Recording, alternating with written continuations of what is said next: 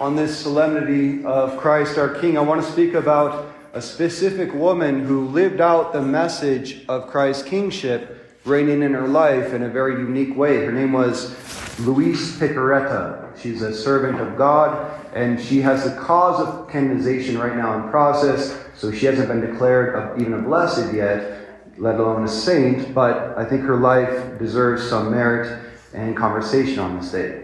Uh, she lived from the 1800s into the 1900s in Italy. She was a victim soul, so someone who offered themselves, their suffering, especially in their own body, for the salvation of souls, conversion of sinners, and for grace upon the church. She was bedridden for 64 years. Never get out of bed. Um, just a very quiet life of suffering. And basically, how it worked was every morning she woke up in a totally rigid state. She couldn't move. And usually her body is sitting up and turned to the right. And she couldn't move until a priest came to her house and gave her a blessing. And then her body relaxed. And when I first read that, my first thought was, sounds like she's just seeking attention. And then the next line I read in the article I was reading said, many priests thought she was just seeking attention. And I was like, ah. Even worse, they refused to bless her because of it. And she remained in rigor mortis for 20 years. That's tenacity. You know, I mean, after like 10 years, I would have been like, even if you are faking it, you deserve a blessing at this point. But um, some didn't seem worthy of it, so she waited 20 years at one point without receiving any blessing from a priest and just in a total rigor mortis state and totally conscious too. So every morning after that, though, a priest would come and give her a blessing and she'd be able to move in the bed and knit and most of all write. And she wrote about what's called the kingdom of the divine will. And basically, her, her day began at 5 a.m. Priest would come, bless her, they celebrate Mass. She'd spend a couple hours in prayer, and then she had to work for rent, so she would knit, just do a lot of humble knitting in her bed. And then around 8 p.m. to midnight, that's when she would just do a lot of her writing in her diary, and that's where a lot of the sources are taken from, which we'll be talking about today. She'd fall asleep at that point, and then she'd wake up totally rigid once and again, and another priest would have to come and bless her before she could begin her day. But her book, Kingdom of the Divine Will, explains kind of in, in a very encompassing way the whole movement of the spiritual life, which is that God should reign over our wills. And that's what determines everything we become in life. Not so much what we say, you know, but the choices that we make. You know, the entire mission of Jesus Christ when he came to this earth was to include us in the will of his Father. In the entire life of Christ, what does he talk about over and over again? The Son came to carry out the mission that he was sent to accomplish. The Son can do nothing but the, one, the will of the one who sent him. So Jesus' entire life on earth was to remain in the will of his Father, wherever that took him. And oftentimes that took him in contradiction, even with the closest people in his life the disciples, the apostles, people he loved.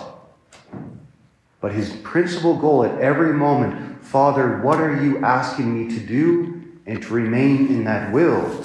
And that is because if we look at the fall, the essence of the fall where all sin began and put us in the state of exile was the Garden of Eden. When we chose to disobey God's commandment. That's what the tree of life represents. That we disobeyed God. Eve chose to obey the serpent over God, and Adam chose to obey his wife over God. Sure, no husband has that battle in his own life, you know. But Father Hardon, John Hardon once said that every woman, women are tempted by the serpents within themselves, men are primarily tempted by the women in their lives. I'm not looking at any women when I say that. And so, but each is in our own way is tempted to obey creature over creator. And every single one of us, the most precious thing in our lives, regardless of your gender, is our own will. That's the most intimate thing in our life is doing our own will. And that's exactly where Christ came to redeem us. And uh, Sister or Luisa Piccarreta, what she said is that there's been three fiats in the history of creation. The fiat of, of creation, where God said, Let there be light, let there be man, um, let it be, that's fiat. Then the fiat of Mary at the Annunciation, when the angel came to her, and her response was, Fiat mihi secundum verbum tuum, let it be done to me according to your word. She was obedient and received God's invitation. And the fiat of Jesus Christ in the Garden of Gethsemane. Father, take this chalice away from me. Fiat voluntas tua, non mihi, but let your will be done and not my will. That's why they say we were we were we fell through a woman, we were redeemed through a woman. We fell through the no of a man, and we were redeemed through the yes of a man. The whole reason Jesus Christ became, God became man in Christ, was so that he could say yes within us to God's will. That's why all of redemption happened in the garden. So Jesus once said to Luisa, I told you many times that the mission of calling a soul to live in my will is the greatest one of all. It is the highest and most sublime call. There is no other call that can match it. That our whole goal in our life is to become one with God's will for us at every moment. And when God, when St. Catherine of Siena was writing in her diary, her dialogues with God the Father, she asked, What does it mean to be in a state of spiritual union, spiritual marriage with the divine? And the Father said, I call that soul another me, because my will is so united with her will, the will of the soul, that we are one.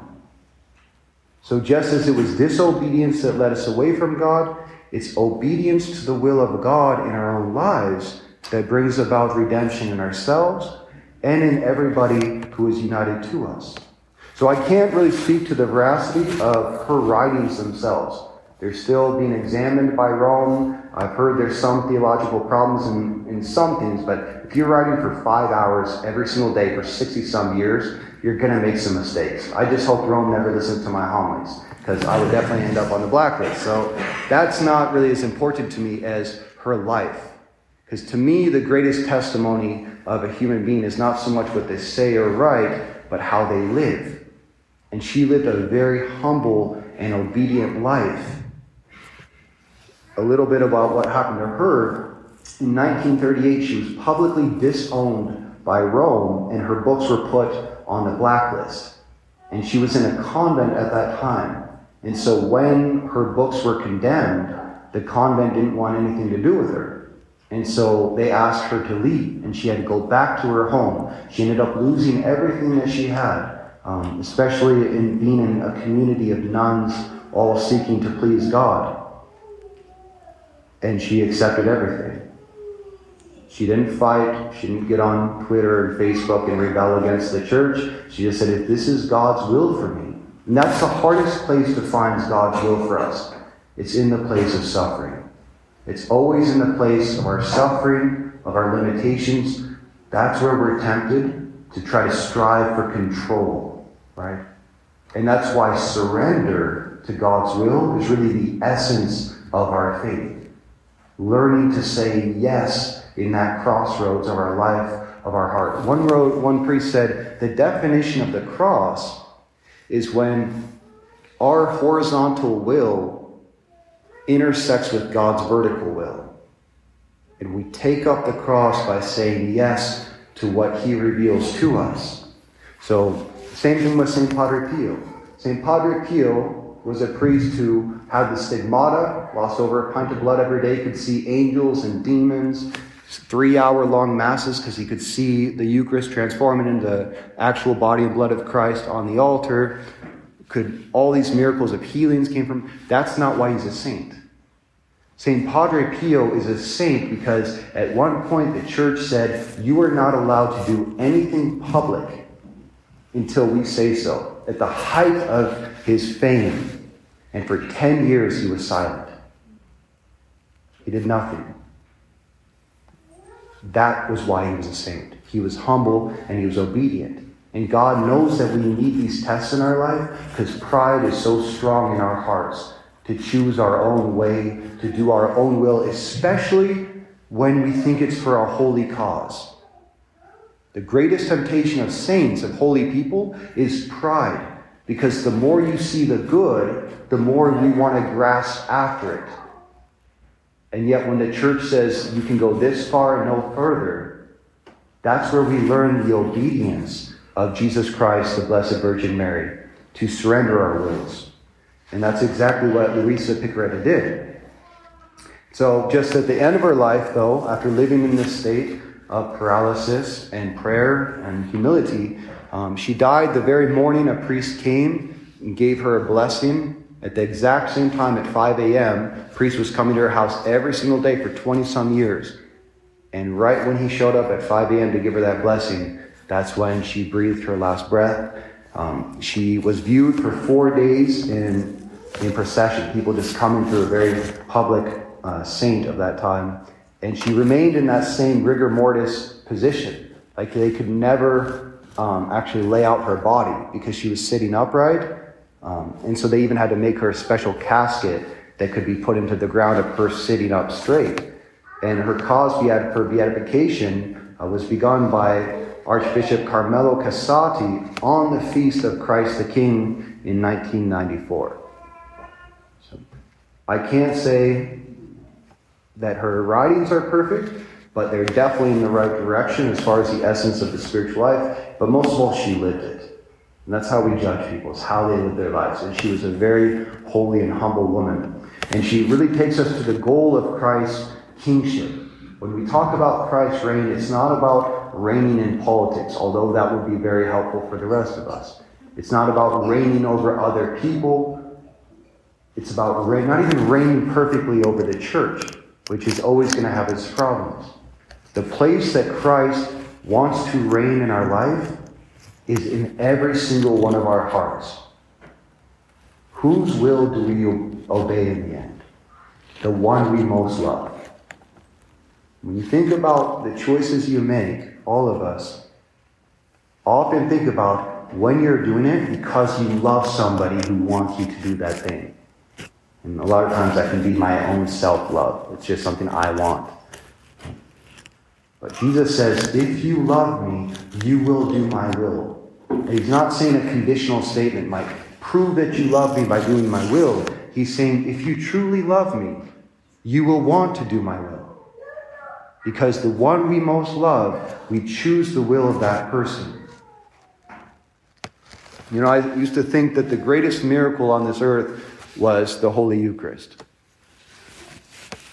Pretty amazing. God becoming God transforming bread and wine into his own body, blood, soul, and divinity in every single Mass. But a thought hit me the other week when I was celebrating Mass. It's easy. Me as a priest, every single time I breathe those words over bread and over wine, they become the body and blood of Christ perfectly and instantaneously with no more effort than a simple word. The greatest miracle in the world is not that, in my opinion, anymore. The greatest miracle in the world is that good thief who converted at the end of his life. The greatest miracle is every individual human being who hears the Word of God, receives the Word of God, and is able to surrender their life to His Word working upon them. Because bread and wine aren't going to fight back against my Word as a priest. They're not going to deny the word of Christ. But we as human beings can. That's why St. Augustine said the greatest event in the history of the world isn't the, the creation. But he goes, there's more of a miracle in the conversion of one sinner than the creation of the world. Because every single one of us can choose to say yes or choose to say no to God at every moment of our life. And that's what we're striving for. That's why the first prayer we pray right after the consecration of the Holy Eucharist and before we receive it is the Our Father. Thy kingdom come, thy will be done, on earth as it is in heaven. I invite us all to kneel down at this point, and I'm going to go forward and bless these images of the Sacred Heart of Jesus.